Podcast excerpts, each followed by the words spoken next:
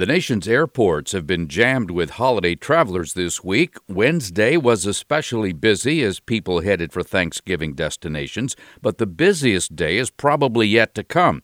The Transportation Security Administration predicts Sunday will be the busiest travel day since before the pandemic. If a new car is on your shopping list, it may be a little easier to find one now. Cox Automotive reports new car inventory levels edged slightly higher at the beginning of the month, meaning the worst of the shortage may be over, but prices remain at record highs with the average sale price at around $45,000. S&P Dow Jones Indices and Experian report consumers are doing a better job of paying back loans.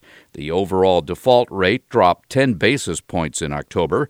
The default rate on car loans was slightly higher, but it was lower on mortgage loans.